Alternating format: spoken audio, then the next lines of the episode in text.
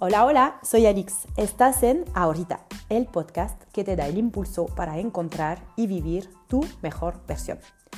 Hoy es un episodio un poco especial, impulsado por Jennifer Aniston. Sí, Jennifer Aniston, la Rachel de Friends. Jennifer Aniston hoy tiene 53 años y hace poco se publicó una entrevista suya donde dice Ojalá alguien me hubiera dicho que congelara mis óvulos. ¡Wow! Eso es una bomba de noticia. Se abre la actriz y está comentando eso. Y está, lo leí un poquito y básicamente dice que se le pasó el tren y que lo intentó y que estuvo duro y que pues al final hoy no tiene hijos y que pues no pasa nada, pero que estuvo duro y que la juzgaron mucho y tal. Y lo tomé un poco como una señal porque es un tema que quería abordar en este podcast, no sabía cuándo, pero dado que lo vi muy resonado en estos últimos días, hoy me lanzo y voy a compartir de mi experiencia de cuando yo decidí congelar mis óvulos.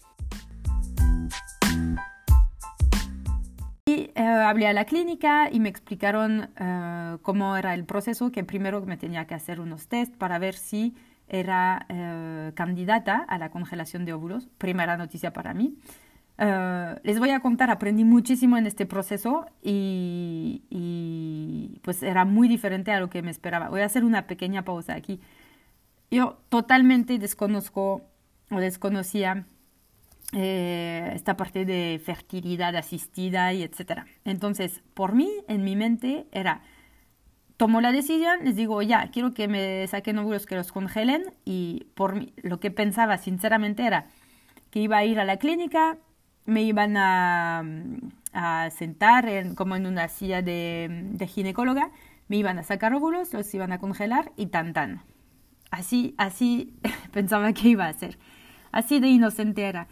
Y eso yo creo que viene mucho porque mm, este tema es muy tabú en nuestra sociedad y de, de eso no se habla. Um, de hecho, me di cuenta después hablando con unas amigas, con unas conocidas de, ah, pues sí, conozco a alguien que lo hizo, ah, sí, yo ya lo hice, ah, pues explícame más porque yo lo quiero hacer. Um, pero como que no es algo donde encontraba tanta información en internet. De hecho, hasta busqué podcast de eso y así de, de bote pronto no encontré ninguno. Entonces hablo a la clínica, yo toda ingenua de, bueno, ¿cuándo puedo hacer mi cita para que me lo saquen? Y me dicen, ah, pues primero tenemos que ver si eres candidata o no.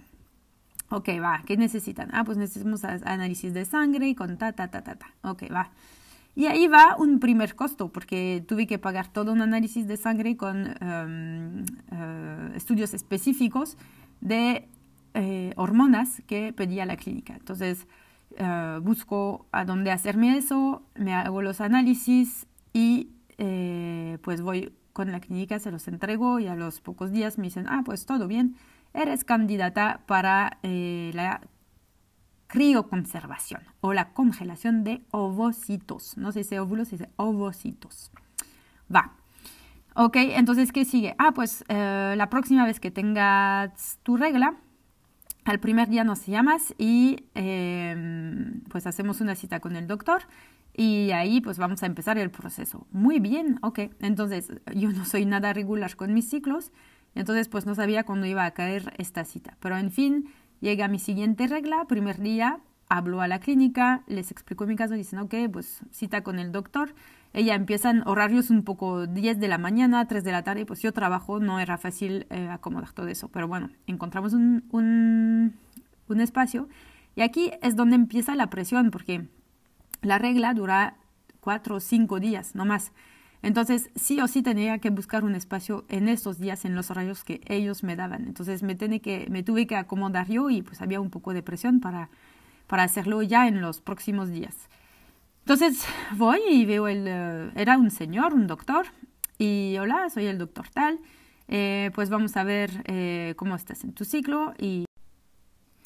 Entonces pasó a su consultorio, me sienta en su silla cama de ginecólogo y me introduce en la vagina un aparato para hacer una ecografía vaginal. Entonces, pues la verdad siempre ir al ginecólogo es un poco incómodo porque Y sobre todo aquí era la primera vez que veía este, este señor, este ginecólogo, y en tres minutos ya estaba desvestida y, y me estaba introduciendo algo en la vagina para, para auscultarme y a su lado estaba una enfermera y aparte eh, había otra chica que estaba entrando en el consultorio y no sé qué sacaba de los cajones y, y les hablaba y se iba, o sea, de verdad era súper incómodo, o sea, tener tres personas que ni conoces y eh, tú ahí desnuda sin saber bien qué pasa y las piernas abiertas y un aparato ahí en el medio, pues muy incómodo.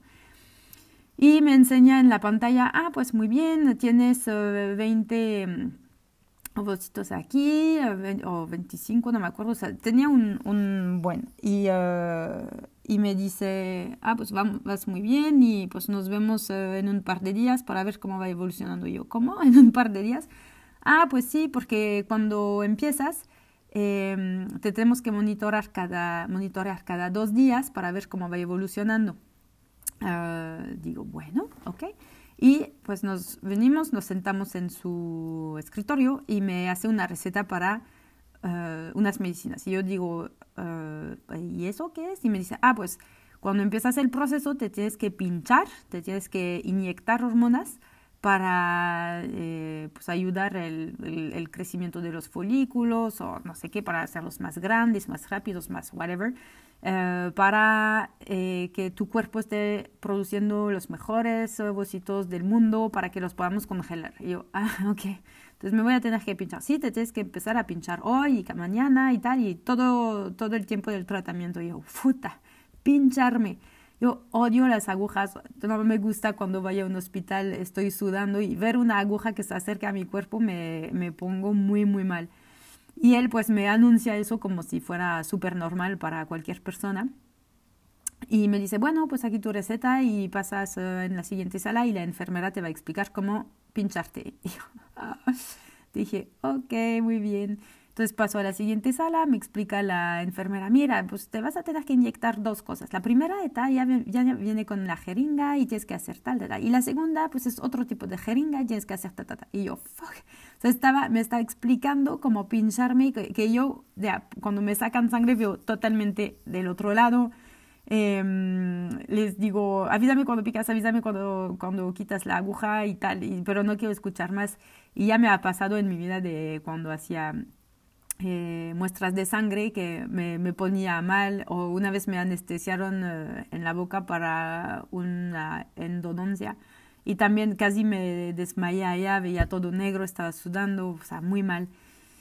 Y digo, bueno, pues let's do this. Y pues ya, entonces salgo de este consultorio con mi receta y voy a la farmacia y les pido lo, las medicinas. Y me dicen, ah, es que no las tenemos, uh, pero las podemos pedir para de, dentro de dos días. Y yo, ¿cómo?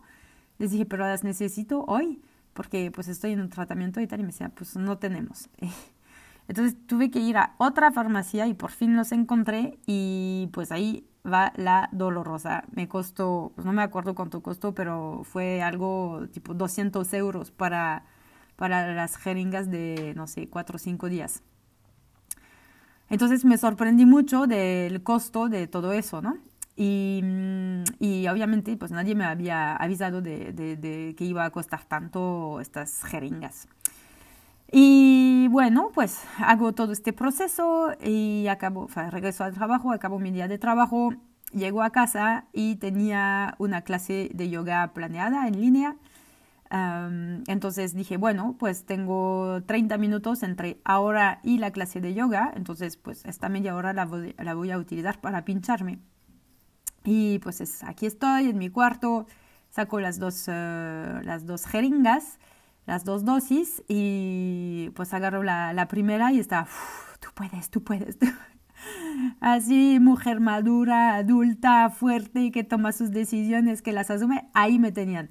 Entonces estaba ahí parada en el medio de mi cuarto entre eh, un armario, la cama, la silla del cuarto y pues me agarro un pedazo de, piel de, mi vientre y abro la jeringa y la pongo, le pincho a la piel y le inyecto, pero según yo había mucho eh, líquido por, por inyectar, entonces le inyecto todo y veo que se produce una especie de, de burbuja de piel, o sea, debajo de mi piel una burbuja que sale y aquí pues empezó a, a, panicar, angustia total. Dije, tal vez lo hice mal, tal vez no lo inyecté donde, donde era necesario, tal, tal, vez lo tenía que hacer más profundo, tal vez todo se quedó debajo de la piel, por eso está esta burbuja, ay, qué locura.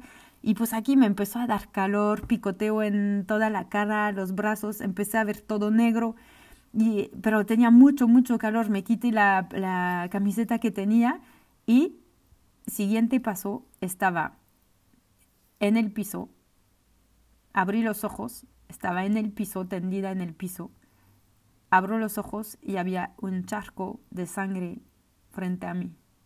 Y dije, fuck, ¿qué es eso? Dije, tal vez hice una, una mala reacción a, la medicina, a las hormonas que me estoy inyectando y eh, pues por eso me puse mal y estoy sangrando de la nariz, entonces pues mi corazón que latía muy fuerte eh, muy estresada. Entonces, por fin me levanto y, corro al baño y me veo en el espejo y tenía la cara llena de sangre. Y acercándome al espejo me di cuenta que no, me había caído en la frente, se había abierto mi frente, pero bien abierto.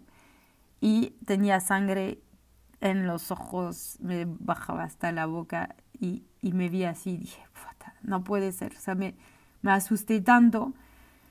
Y primera cosa que hago, me acuerdo, cojo mi teléfono y le mando un mensaje a la maestra de yoga de, pues no voy a llegar, eh, me caí, me abrí la cabeza, voy al hospital.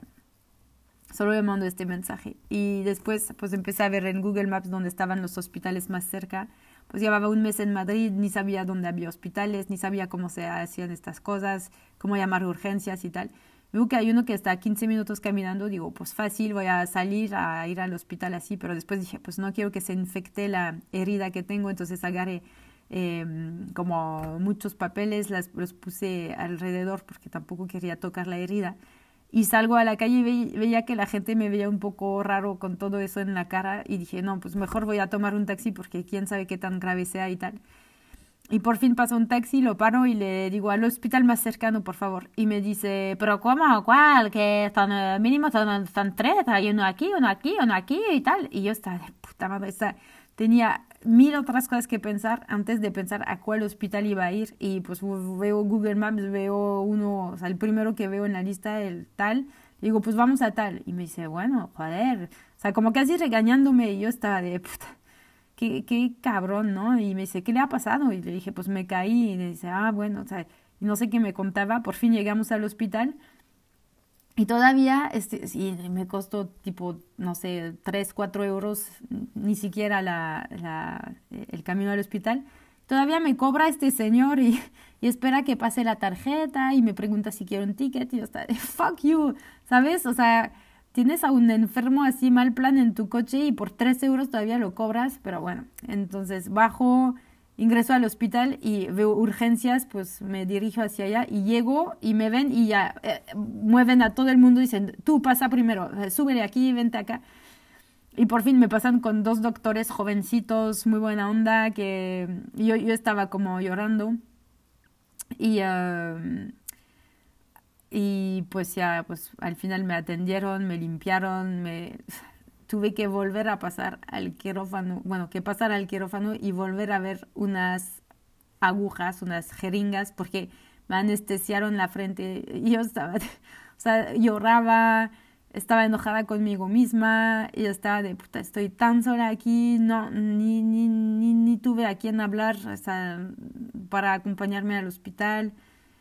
O sea, mal, mal. Y, con eso pues solo me había puesto una, una jeringa en la panza. Y sabía que, pues, y ya, cuando se acabó todo eso del hospital, pues tuve que inyectarme ya regresando a casa la segunda dosis. Entonces, eh, lo que hice, pues, me acosté, tomé un vaso de agua, inhalé, exhalé y ya, me eché la segunda inyección y ya. Y pues ya empezó así el, el, tratamiento y pues cada día había que pincharse a, más o menos a la misma hora, dos, dos jeringas. Y dos días después, pues voy y me toca otro doctor y pues literal, hola señorita, bienvenida, ah, ¿cómo le ha ido? Y yo pues no ve, tengo un parche enorme en la frente porque me caí y me dice, ah, pues qué lástima, pues sí, qué lástima, cabrón. Y, y no sé, no me, no sé, no, no sentí nada de empatía de su lado y tal. Y otra vez este otro doctor, dos minutos con él, me, pone en la cama de ginecólogo y pam, otra vez el aparato entre las piernas ah, pues ya de los 25 folículos hay 20 que se están desarrollando y tal. Y yo, pues, ¿qué significa eso, no? Dice, ah, pues es que cada vez que vas a venir, pues hay menos folículos que, es, que van a ser maduros, que se habrán desarrollado, etcétera, y entonces vamos a ver cuántos quedan al final. Y yo, wow, ok, entonces es como me explicaron ellos en este momento, es como una pirámide inversa, empiezas con muchos folículos o ovocitos y eh, poco a poco, pues al inicio tienes, ni, sé si dije bien la cifra al inicio, pero tal vez tenía 35, 40. Después eh, me dijeron que hay, no sé, 30 que se estaban desarrollando, después hay 28 que se estaban desarrollando y, y así. Y así fueron, si no me recuerdo, como, no sé, 10 días, todos los días pincharme, pincharme, pincharme. Y cada dos días ir allá y hola doctor y pues casi cada vez un nuevo doctor, hola doctor, Em, ecografía vaginal, pues te quedan tantos y las enfermeras al lado y tal, y adiós. Bueno, entonces así el proceso. Yo lo sentí eh, nada humano, nada... y aparte eran, yo, siempre había escogido ginecólogas mujeres en los países donde había vivido, porque no sé, me da más confianza, eso es mi cosa, pero bueno. Y aquí era un ginecólogo hombre cada vez diferente y casi casi te ve como un, no sé, un animal o ni un humano, ¿no? De, hola, eh, la, la, ecografía y pues te quedan tantos, bla, ok. Y después pues me estresaban porque creo que al día 4 o al día 6 me dijeron, ah, pues hay que incrementar la dosis y te voy a dar otra cosa. Y yo, pero si ya compré todas las demás y me dice, pues sí hay que cambiar porque no es, eh, no es adecuado y hay que hacer tal. Y yo, ¿cómo? O sea, tuve que volver a una farmacia a comprar más, que pues creo que, y sin mentira, una vez que fue a la farmacia me costó mínimo 500 euros la, todas las jeringas que había que comprar. Y pues ya estaba 10, 12 días y, me decían que eh, después de cierto número de días eh, era mejor no hacer deporte, no saltar y eso para no mover todo lo que había adentro.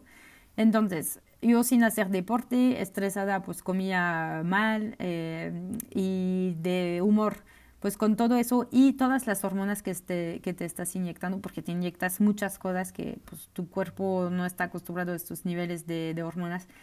Pues yo, no sé, mal humor, eh, malos, o sea, pensamientos un poco negros, era como los días antes de tener la regla, por ejemplo, pero multiplicado por 10, como, no sé, dudas en la cabeza. Todo eso de las hormonas te, te mm, desarregla todo físicamente, emocionalmente, psicológicamente, psíquicamente. No soy doctora, pero yo puedo compartir mi experiencia de cómo lo viví y lo viví mal y empecé a tener como llantita así de gordura mal. En estas dos semanas no, no fue nada, nada agradable. Y pues qué casualidad que recibía dos amigas que venían de visita el fin de semana a Madrid, entonces fui por ellas al aeropuerto y pues les tuve que explicar por qué tenía este parche en la cabeza. Y mm, pues de todo, un fin de semana, de, las dos son mamás y pues las dos, o sea, hablamos mucho de maternidad, del antes, durante, después, las depresiones, las hormonas y todo eso. Y pues uh, ellas estaban aquí y mm, los doctores me habían dicho, bueno, pues tenemos que hacer la extracción tal día. Entonces era un día en específico, a una hora en específica y había entonces que que preparar los folículos, o sea, bueno, había que tomar la, dos noches anteriores a una hora muy específica, tomar, em, hacerse una inyección y eh, el día siguiente igual, o sea, los, las 48 horas antes había que hacer inyecciones a horas muy, muy exactas porque eh, tenían que, cuadrar con la fecha y la hora de la operación. Entonces yo estaba con mis amigas, me acuerdo, una vez las dejé en un restaurante y les dije, bueno, ahorita regreso, me voy a hacer mis inyecciones y, regreso al restaurante. Entonces eso hice. Y ellas se fueron el domingo y yo el lunes en la mañana tenía esta intervención quirúrgica. Y mm, pues me anestesiaron por completo y pues otra vez me tuvieron que inyectar con una aguja para... Ah, no, no, no era una inyección, era, era pues el dispositivo que te ponen para, mm, para dormirte, básicamente. Y la chica que me lo hizo era una enfermera. Pues otra vez me acuerdo que uno me dolió, dos sangró mucho y hasta ella decía, ups, la vena. Ay, yo estaba, ya, por favor, que se acabe todo eso. Ah, me acuerdo también que les había pedido a, a los doctores que ya que eran doctores, que si podían eh, aprovechar que estaba todo dormida para quitarme los puntos que tenía en la cabeza de la herida y me dijeron, bueno, vamos a ver si nos da tiempo y al final sí. Y pues ya entré, me acuerdo, entré en el quirófano, me saludaron, ah, yo soy el doctor tal, yo soy el doctor tal, porque había el, el de la, de la, para dormirte, de la anestesia, había el doctor y había como una o dos enfermeras ahí también. Entonces eran cuatro y otra vez yo piernas abiertas, desnuda en la mesa, muy incómodo. Y eran dos doctores que no conocía. Y pues nada, ahí, ahí estuve y después me desperté, estaba en, un, en, mi, en la cama de, este mini hospital, de esta clínica. Y pues ya me habían quitado los puntos, muchas gracias, y me dieron un reporte de que me habían sacado ocho, o, bueno, que habían congelado ocho ovocitos.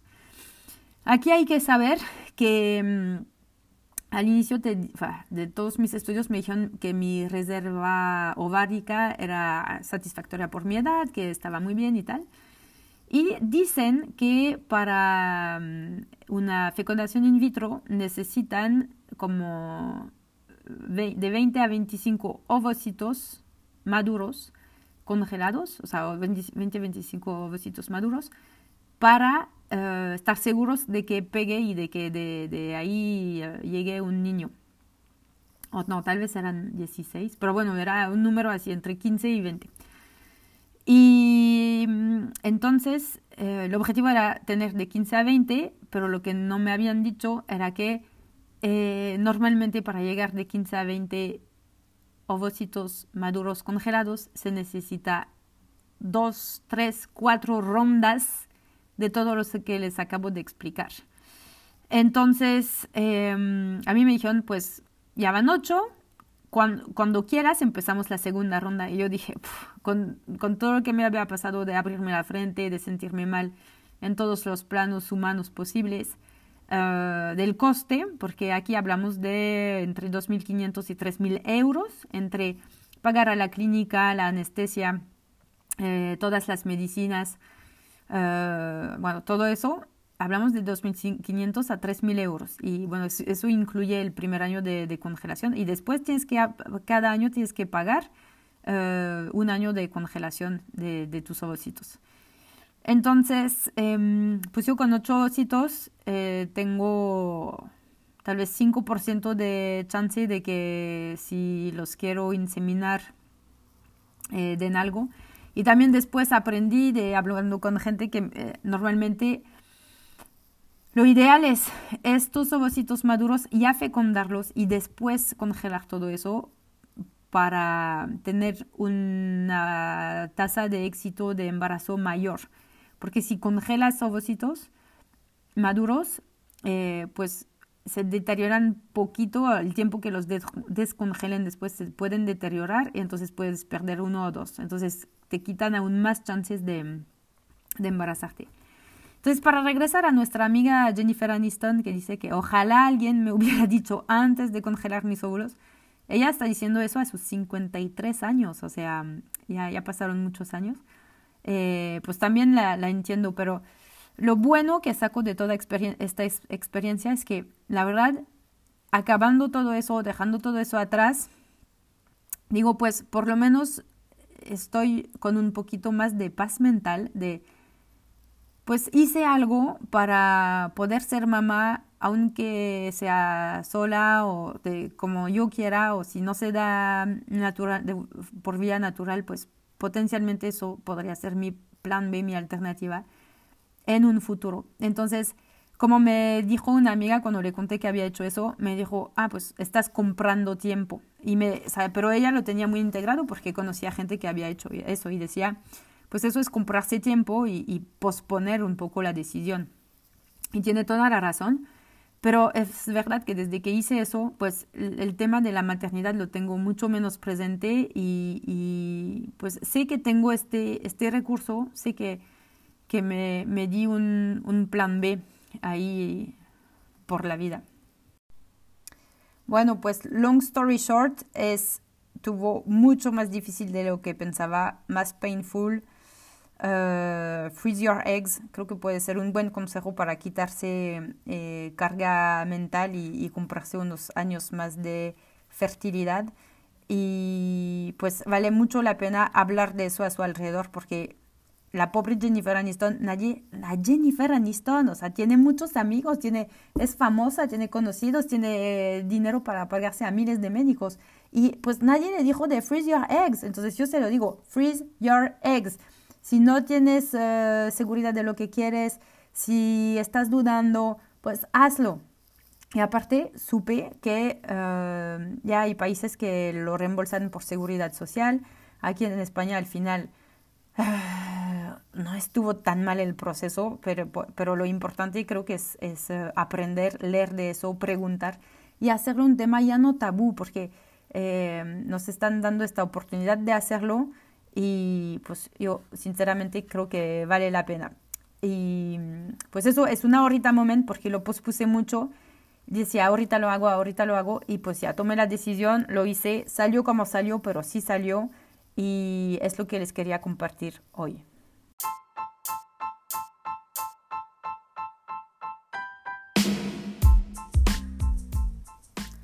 Eso fue otro ejemplo de cómo hacer cosas nuevas, aquí no para experimentar, pero sí para conocerte mejor y encontrar lo que te hace avanzar en la vida, permitírtelo para, para tener tu mejor versión.